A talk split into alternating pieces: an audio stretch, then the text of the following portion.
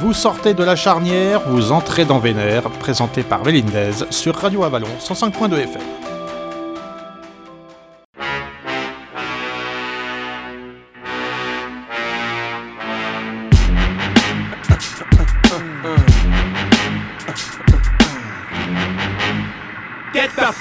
Pas mal ton truc. T'as pas quelque chose de plus vénère? Tu veux du vénère? Prends ça, man, prends ça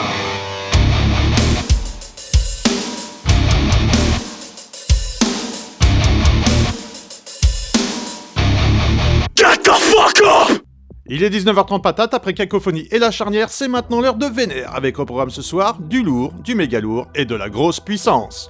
Tout est réuni pour votre hardcore metal post radio show. Vénère, saison 6 sur Radio Avalon 105.2 FM, c'est y part, et ça commence avec Poison the Well.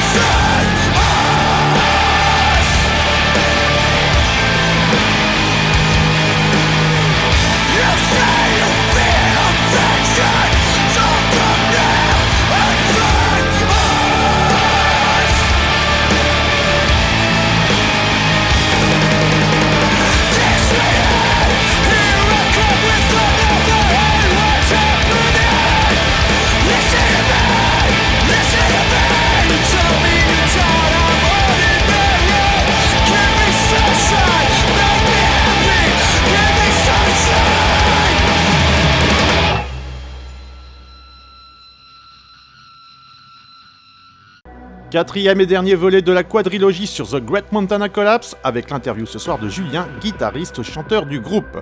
Le credo est le même pour la première moitié de l'émission, carte blanche sur la programmation de ce soir à l'artiste mis à l'honneur. On a démarré avec Poison the Well, on enchaîne avec un autre sociétaire de Vénère, j'ai nommé Envy avec Statement of Freedom.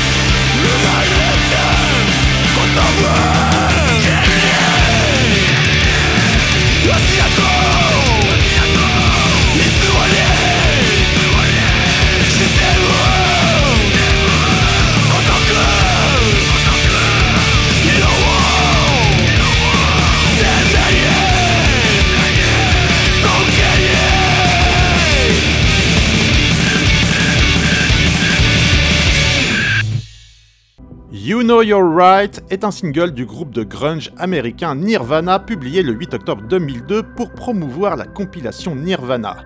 La chanson est enregistrée au studio Robert Lang au nord de Seattle le 30 janvier 1994.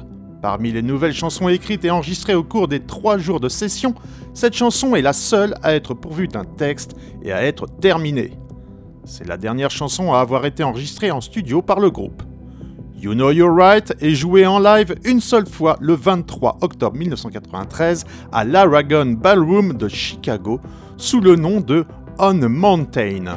Sur plusieurs bootlegs, cette chanson est également appelée You've Got No Right ou Autopilote.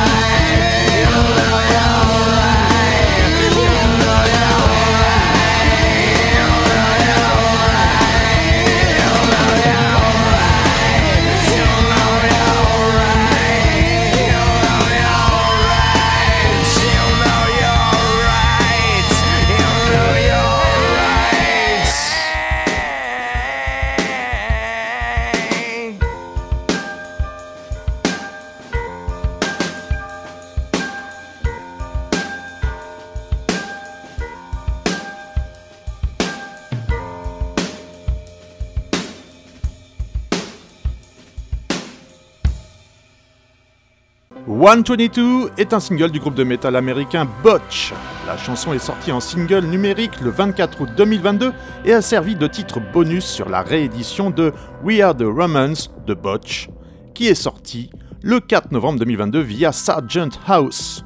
Le single marque la première sortie de Botch depuis 6-15-02 en 2006 et la première sortie après reformation depuis An Anthology of Dead Ends en 2002. Ce n'était pas censé annoncer le retour du groupe sur scène, seulement pas censé.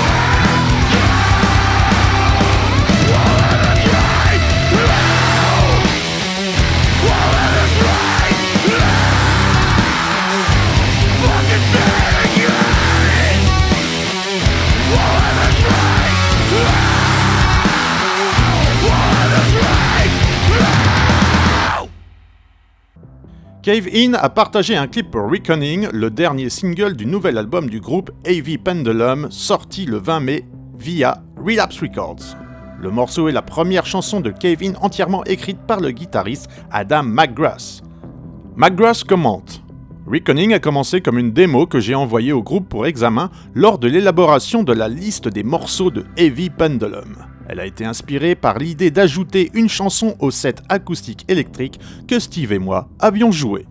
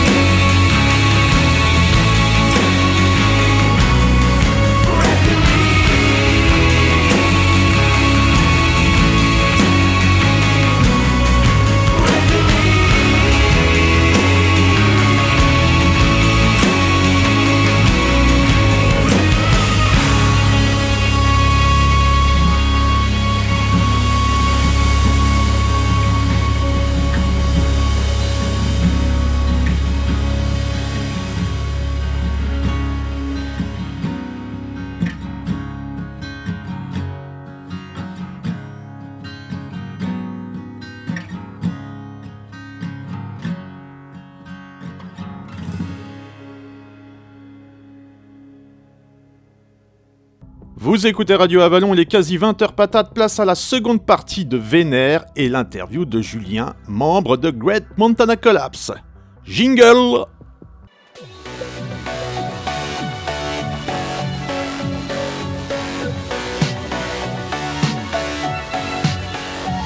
Pas mal ton truc, t'aurais pas quelque chose de plus vénère? Tu veux du vénère? Prends ça, man, prends ça.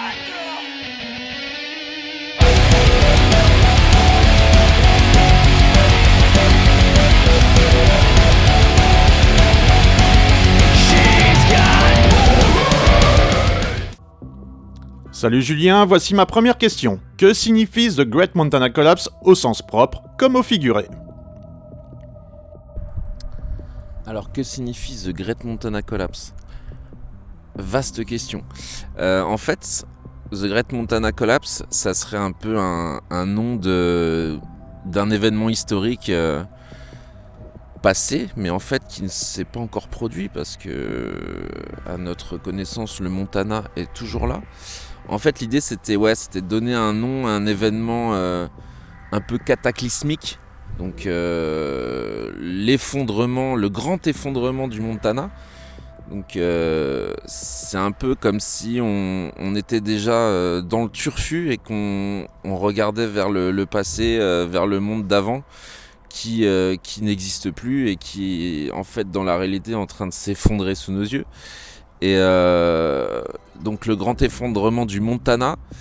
Et le Montana en particulier, euh, si tu vois, c'est un état euh, des États-Unis qui est quand même plus rural, champêtre que, citadin. Donc, donc si tu imagines qu'un un état fait essentiellement de nature s'effondre, c'est qu'il y a quand même déjà pas mal d'autres choses qui se sont effondrées avant. Donc voilà, c'est un nom qui est, qui est assez pessimiste, disons. Et euh, tu sais, on avait un autre groupe avant qui s'appelait The Sons of Fauverny, où là on faisait référence à Fauverny, qui, qui était un, un lieu euh, qui n'existait pas. Bah là, c'est à peu près pareil, tu vois. si tu veux faire un parallèle avec ce groupe que tu aimes tant, euh, The Great Montana Collapse, c'est un événement qui n'a pas encore eu lieu. Peut-être qu'il aura lieu malheureusement assez rapidement. Et euh, petite anecdote rigolote, en fait, à la base, on voulait euh, changer le nom de groupe à chaque, euh, à chaque concert. Parce qu'en fait, ça, s'appelait. on avait plusieurs noms, par exemple The Great Montana Collapse and Other Apocalyptic Big Stuff, The Great Montana Collapse Going to Space for the Last Time, tu vois, enfin des, des titres à rallonge comme ça, et on voulait changer la deuxième partie à chaque fois pour faire les punks, certainement. finalement, le nom est déjà assez compliqué comme ça, donc on va en rester là. Voilà, The Great Montana Collapse. Un nom euh, pessimiste. Avec The Great Montana Collapse, on a l'impression que vous avez franchi un cap, notamment en termes de visibilité. J'en veux la sortie de clips vidéo de très bonne facture, un artwork primé, un mastering par une pointure du genre. Comment avez-vous franchi ces étapes? Je vais nuancer. Je vois, alors, je vois ce que tu veux dire effectivement, il y a un gap euh, qui a été franchi peut-être plus au niveau de la, de la qualité de production et peut-être de l'image par rapport à notre groupe d'avant. Euh, par exemple, tu cites l'exemple des clips, effectivement, en 20 ans de, de musique amateur, hein, j'allais dire carrière musicale, hein, ça aurait fait rire du monde, mais on n'avait jamais fait de vrais clips vidéo à part avec une boîte de prod auxerroise qui s'appelait Cochon Druide, je crois à l'époque, qui nous a fait un clip euh, interdit au moins de 30 ans, je crois. Et euh, donc voilà, effectivement, c'est la première fois qu'on fait des clips, mais en fait, voilà, on n'a plus le choix aujourd'hui, 2023, 2022. Si tu fais pas des clips vidéo, euh, personne ne va essayer de découvrir ta musique. En fait, tu vas encore une fois ne parler qu'à ton cercle de potes et à leurs amis, quoi ce qui est notre cas depuis 20 ans, ce qui est pas si mal, hein. et mine de rien, on n'en est pas tellement sorti. Je vais t'expliquer pourquoi. Euh, donc effectivement au niveau des clips, au niveau, euh, comme tu disais, du mastering de l'EP, alors c'est pas le master, hein, c'est surtout le mix, euh, aussi le master, mais surtout le mix, qu'on a effectivement confié à Raphaël Beauvais, un gars qui a bossé avec des groupes qu'on adore, suisses pour la plupart, style Nostromo, Hyperville Minar, Orcal. Et euh, donc effectivement, on, donc à la base, je reviens à la genèse de l'EP, on l'a enregistré pour trouver des dates, on voulait faire juste une démo. Euh, finalement, on était assez content de notre euh, enregistrement. On trouvait qu'il était un peu plus qualitatif, qualitatif que ce qu'on faisait d'habitude. Et du coup, on s'était posé la question effectivement de le faire faire par quelqu'un d'autre. Et d'autre part, c'était un projet assez colossal à mixer parce que moi, comme tu l'entends, je me suis mis au chant dans ce groupe, notamment au chant clair. Alors, moi je suis de l'école, euh, le chant clair pour que ça passe, il faut doubler les pistes, il faut faire des harmonies. Euh, du coup, voilà, on avait un projet euh, enregistré avec 50 pistes de, de, de tracks enregistrés par chanson. Entre voilà quatre guitares, on chante tous les trois, donc tout est doublé. Moi, je fais une harmonique plus des voix criées. Enfin bref, voilà, tu te trouves avec pléthore de, pistes à mixer. Et euh, clairement, euh, Nico, qui nous fait d'habitude ça en mode DIY, euh, full DIY, avait pas du tout le temps de, prendre ce projet à bras le corps. Et puis, s'est dit que ça pourrait être bien effectivement de le confier à un pro pour qu'on ait, pour une fois, vraiment un rendu qualitatif, quoi. Parce qu'on est vraiment attaché à l'éthique DIY, on fait tout nous-mêmes, etc. Mais des fois, il faut quand même savoir faire appel aux bonnes personnes si tu veux effectivement proposer un truc euh, d'une qualité un peu plus euh, supérieure à d'habitude. Donc effectivement envoyé ça à Raphaël Beauvais euh, qui nous a fait un taf extraordinaire. Bon je t'avoue qu'on l'a fait l'a fait pleurer du sang hein, quand il a reçu notre recording. Le gars habituellement il bosse avec Nostromo, il bosse avec Gojira. Quand il a reçu nos pistes, c'était la, syncope quoi. Le gars il, il était désespéré quoi. Il avait putain qu'est-ce que c'est que cette on n'a pas le même niveau technique que les groupes précités. Donc la qualité home recording du truc euh, sans ressent. Mais bref, euh, avec ça, il a quand même réussi à nous faire sonner un truc euh, top quoi. Donc effectivement, il y a eu un gap franchi en, termes de qualité, disons, de production. En termes de visibilité, c'est très relatif. C'est très très relatif dans le sens où, avec Kazan par exemple, moi en 5-6 ans d'activité, on s'était fait un bon petit réseau. Euh, on arrivait à booker des tournées entières sur euh, juste en utilisant MySpace, en envoyant 150 demandes. Tu vois, c'est très peu hein, pour faire 15 dates. Hein. Et puis, euh, enfin, tu vois, ça tournait assez facilement en fait. Toujours dans un microcosme, c'est de la niche, hein, donc voilà, on va pas se mentir. on n'a jamais eu 12 500 auditeurs, quoi. et donc, pour Grete Montana, effectivement, on, on s'était dit, tiens, on va faire des beaux clips et tout on va, peut-être trouver des labels pour presser le truc comme on faisait avant, on va peut-être ceci, on va peut-être cela. Sauf qu'au final, on se retrouve à sortir ça en période post-Covid où personne n'a joué pendant deux ans, peu de gens ont sorti des disques pendant deux ans. Euh, donc euh, tu te retrouves en fait avec euh, toutes les, les assos qui organisent des concerts, les labels qui font du pressage pour les petits groupes, tous ces gens-là submergés de demandes de groupes qui veulent tourner, qui veulent trouver des labels pour presser. Et donc au final, ben, c'est une vraie misère pour euh, surnager dans cet océan de, groupes qui sortent et de sorties. Et euh, visibilité, bah, c'est vraiment une galère en fait, euh, faut pas se mentir. Hein. quand tu es en indé, 100% indé, pas de structure derrière, que ce soit pour trouver des dates ou pour juste faire en sorte que les gens qui pourraient apprécier ce que tu fais te découvrent, ben, c'est un taf de chien quoi. Et puis bon, euh, quand t'es vraiment pas, t'as pas un pied du tout dans le game, euh, des petits microcosmes parisiens notamment, euh, je peux te dire que bah faut cravacher pour, pour te faire entendre quoi. Quitte à saouler un peu le monde, mais mais au final, faut pas se leurrer, tu vois. Là, on va partir faire une dizaine de dates en France d'ici cet été. Bah 99% c'est on les a trouvés par relation. Hein. J'ai beau envoyer des mails à toutes les salles, à toutes les assos, à tous les trucs. Les gens, quand ils te connaissent pas, euh, ils reçoivent 10 mails par jour, bah, ils vont privilégier leurs potes. Comme tout le monde, c'est humain, c'est normal. Ou les groupes vraiment qui connaissent déjà et qui s'apprécient, quoi. Donc, euh, ouais, visibilité, plus de visibilité, je dirais non pour l'instant.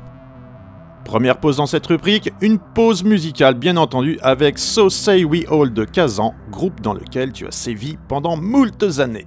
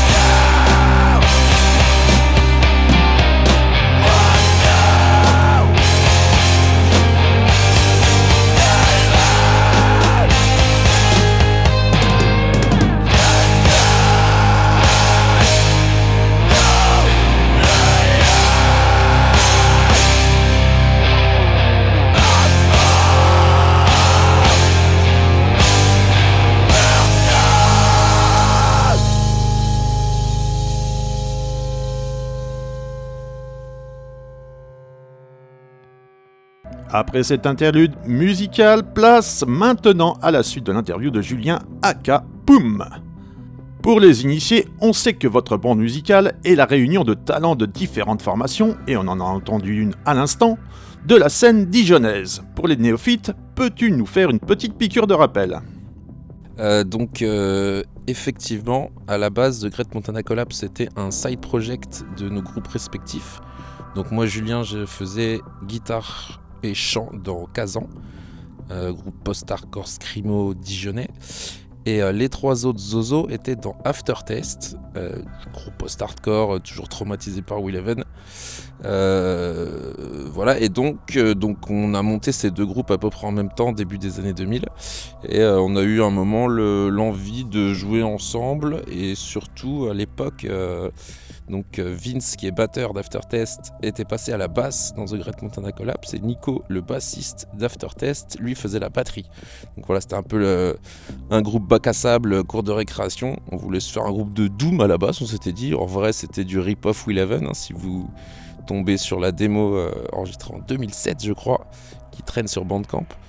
Euh, donc voilà, on a monté ce groupe en side project. euh, donc voilà, en 2006, on a enregistré la démo en 2007, on a fait 4-5 concerts, et puis bon, après on s'était concentré sur d'autres choses, on avait laissé ça de, côté.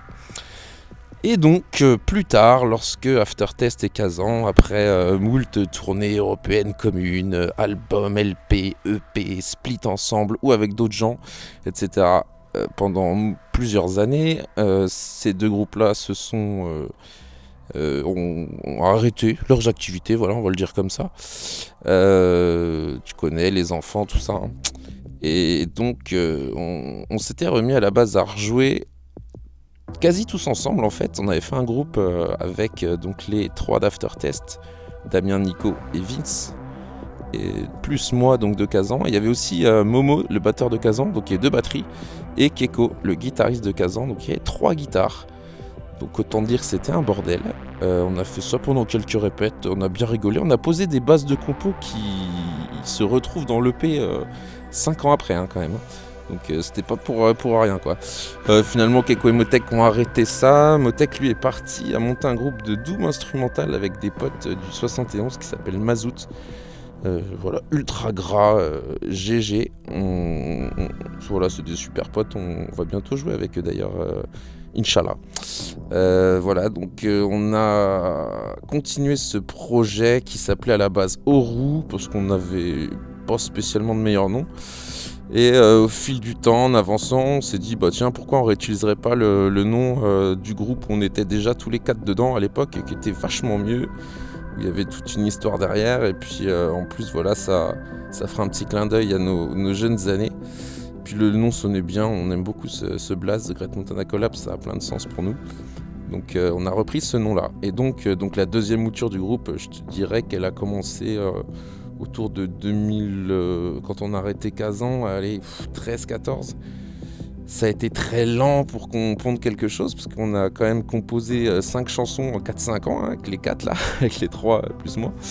Et donc voilà, ça a abouti à la, à l'enregistrement d'un EP qu'on a fait essentiellement pour trouver des dates. Et puis voilà, là, après avoir fait euh, quinzaine de concerts à Dijon, euh, donc 4-5 à la période 2006-2007, puis une dizaine depuis euh, 4-5 ans, on va enfin euh, pouvoir euh, prendre un peu la route et puis aller euh, répandre la bonne parole euh, dans tout l'hexagone. Question suivante. Bizarrement, votre EP Every Dusk Every Down n'est pas le premier de The Great Montana Collapse. Et pas mal de temps sépare vos deux sorties. Quelles en sont les raisons? À la fin de ta réponse, on enchaînera avec Dreadful Teeth, extrait de votre EP. Bah en, gros je t'ai plus ou moins déjà répondu. La démo euh, date de la première mouture du groupe euh, quand c'était en phase side project euh, en 2006 à 2008 je dirais. Et puis donc le l'EP lui date de la deuxième mouture du groupe qui a commencé après, euh, après Aftertest et Kazan euh, en 2013-14 quoi.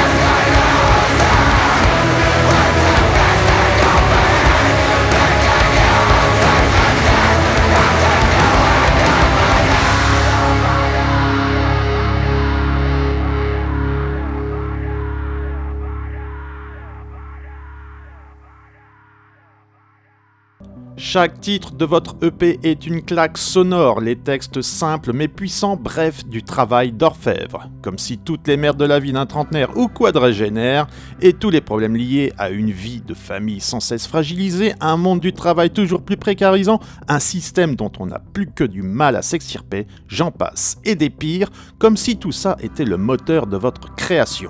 En gros, plus vous vivez des merdes, plus votre musique est lourde et puissante et extrêmement émotive au final. Partages-tu ce sentiment? Euh, Que dire?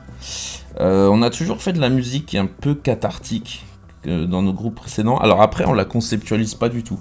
C'est-à-dire que on s'est jamais mis à composer en se disant euh, tiens bah là on va on va faire une chanson qui va parler de ça et puis tiens on va on va calculer pour que cette chanson-là, elle réponde à celle-ci. Enfin, vraiment, on a une approche. Euh, la compo, elle se fait euh, beaucoup avec du. En mode euh, impro. Donc, il y en a qui ramènent des riffs et les autres se collent dessus.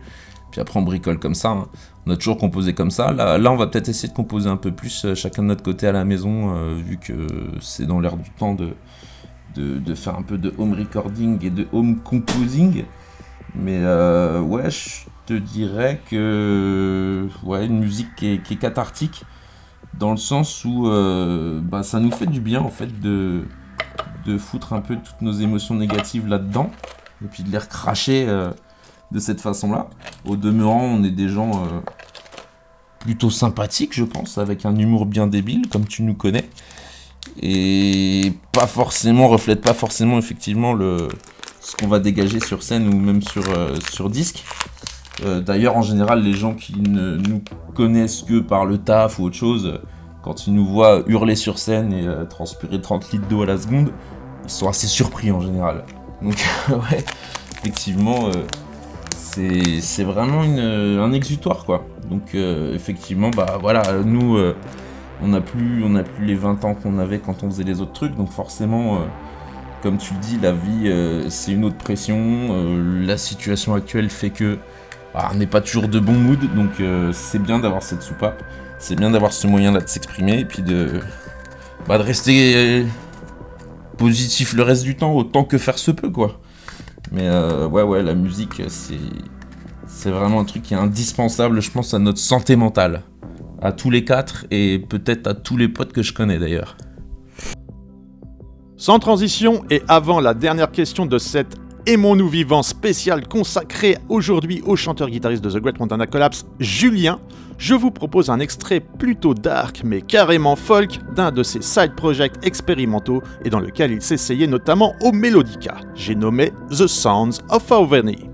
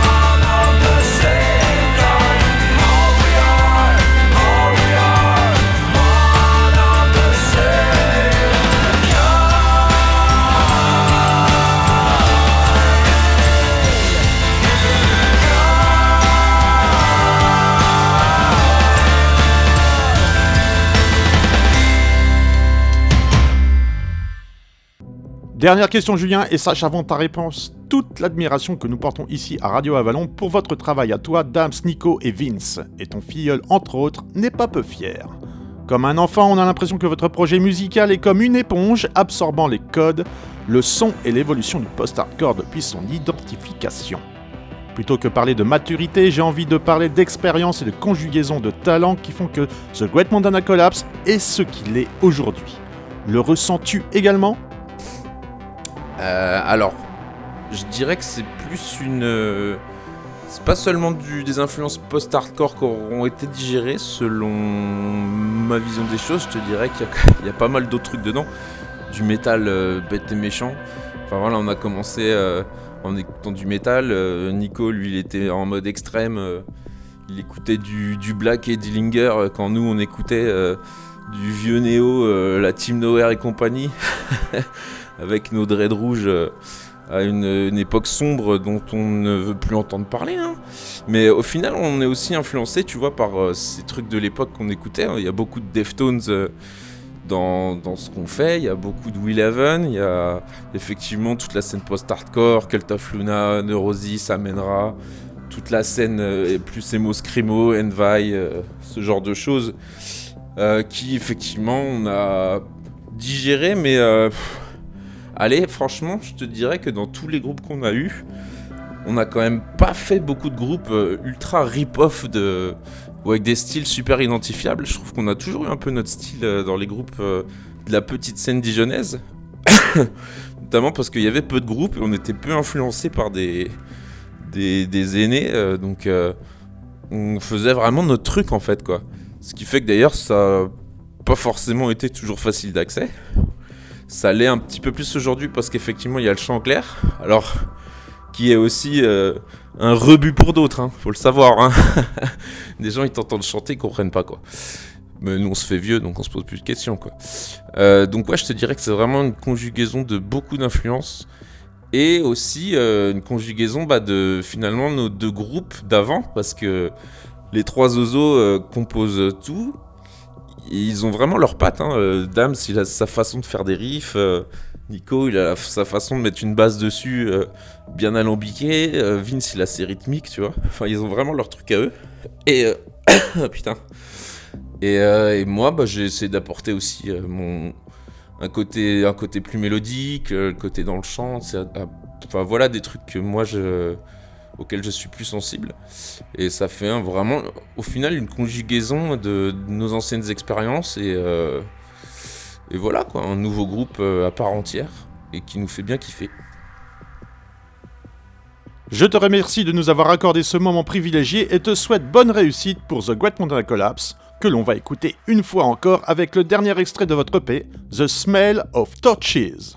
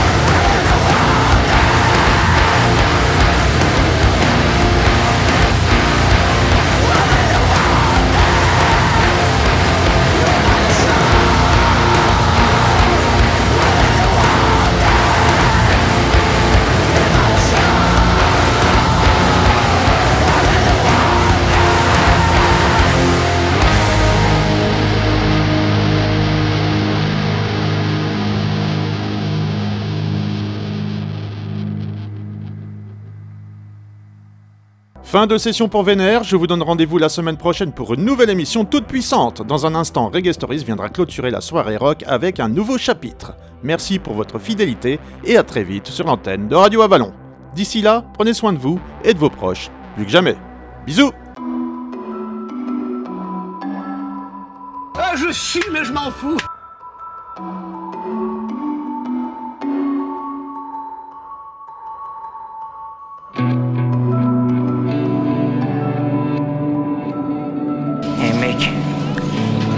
souci.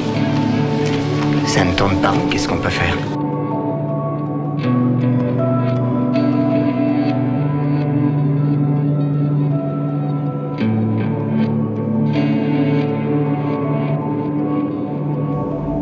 Joey, tu aimes les films sur les gladiateurs?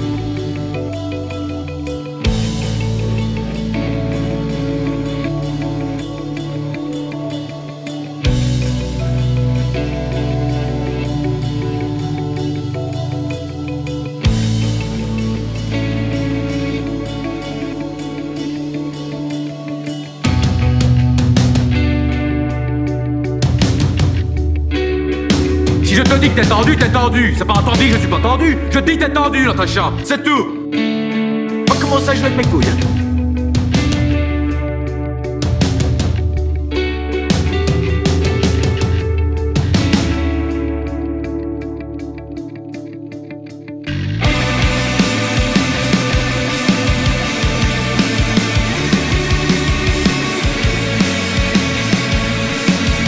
A sphincter says what? What? Sphincter says what? Exactly.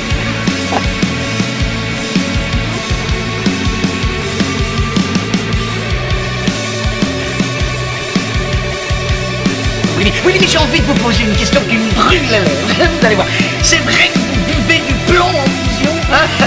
Et que vous êtes sans merci pour les vikings hein? Si on dit s'il vous plaît, je dis oui. Bien sûr.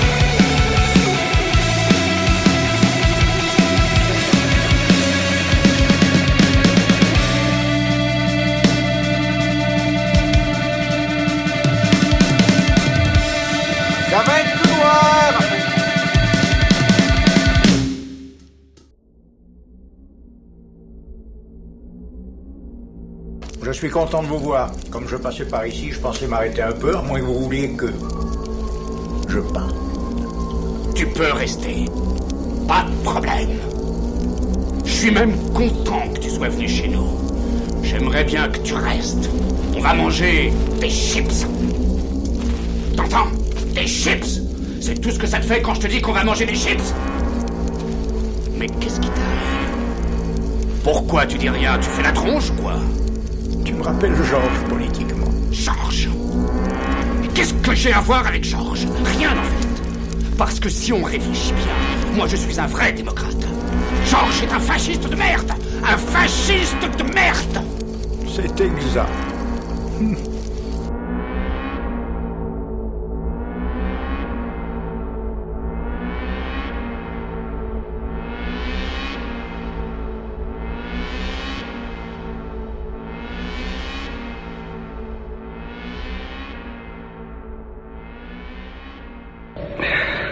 C'est du brutal.